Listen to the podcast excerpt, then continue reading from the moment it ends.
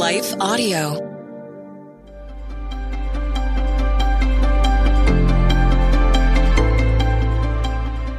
Welcome to the Crosswalk Devotional. We're glad to have you listening.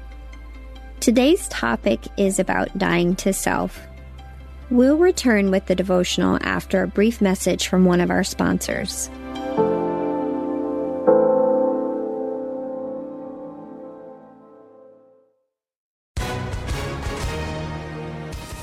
Hi, everyone. If you've been injured in an accident that was not your fault, listen up. We have legal professionals standing by to answer your questions for free. Call now and find out if you have a case and how much it's potentially worth. Call 800 497 4410. I'm here with spokesman John Wolf. So, John, tell everyone listening who should call right now.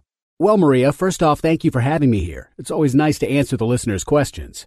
Now, as far as who should call in, anyone who's been injured in an accident and think you deserve compensation, give us a call right now. 800 497 4410. You'll find out if you have a case and how much it's potentially worth. Thanks, John. You heard it, folks. Take advantage of this opportunity and call now. 800 497 4410. Advertisement sponsored by Legal Help Center may not be available in all states.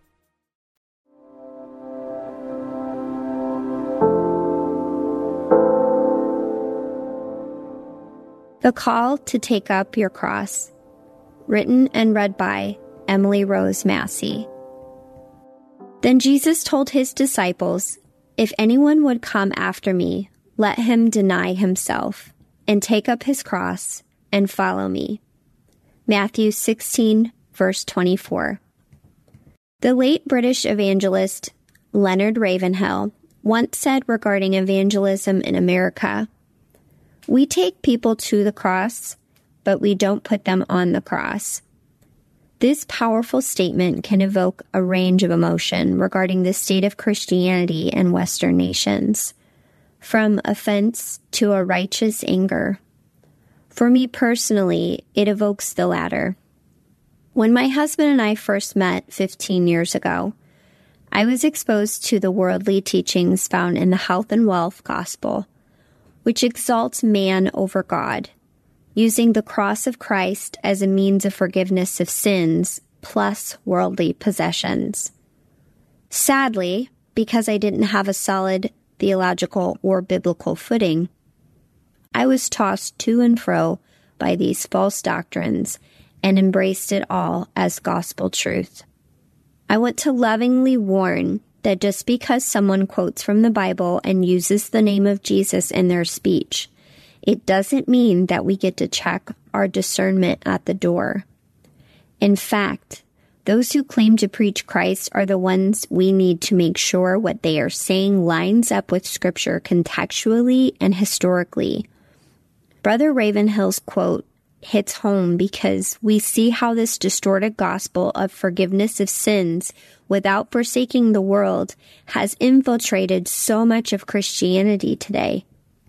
When we look at the cross, do we see a life of ease and comfort ahead of us or an instrument of death, not only to Christ, but to ourselves? The gospel is good news. But first, it is a call to die so that you can truly find eternal life. We see Christ's call to die to self in the Gospel of Matthew.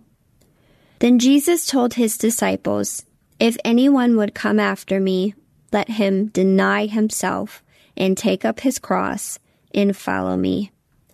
Matthew 16, verse 24. It's important to remember that to a person in the first century, the cross meant one thing and one thing only death by crucifixion.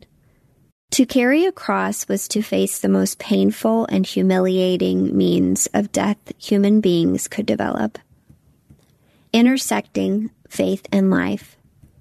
Jesus' commands to take up your cross and follow me is a call to self denial and self sacrifice. One must be willing to die in order to follow Jesus.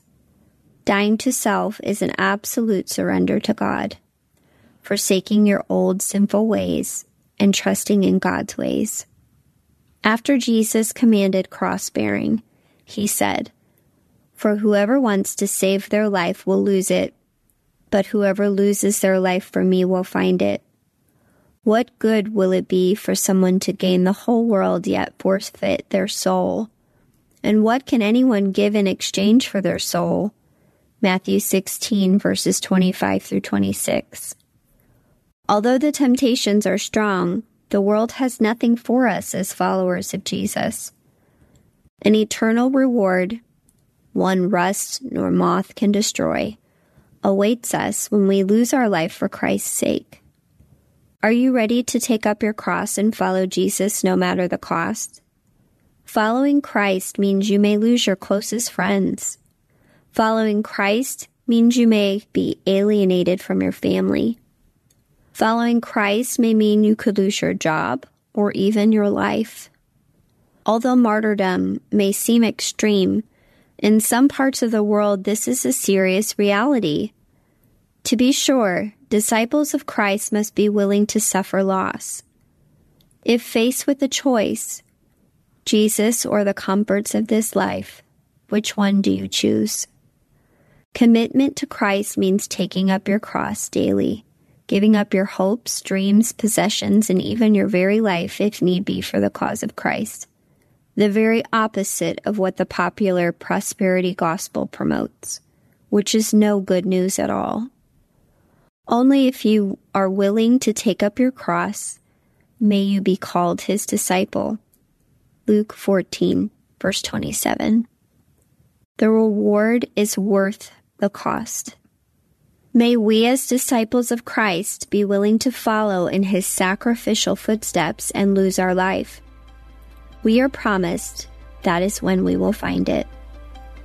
In Christ, we not only find forgiveness of our sins, but we find life eternal, life abundant.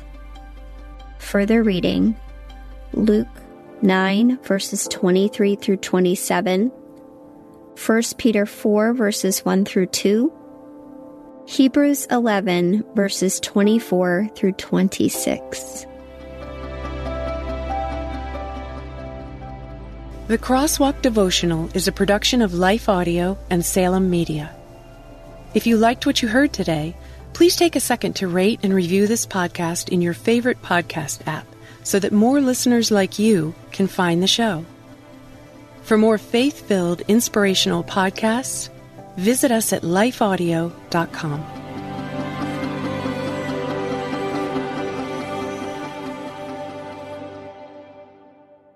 Want to learn more about God and His will for your life, one verse at a time? I'm Quinice Petway, co host of the Your Daily Bible Verse podcast. I'm inviting you to tune in and subscribe at lifeaudio.com.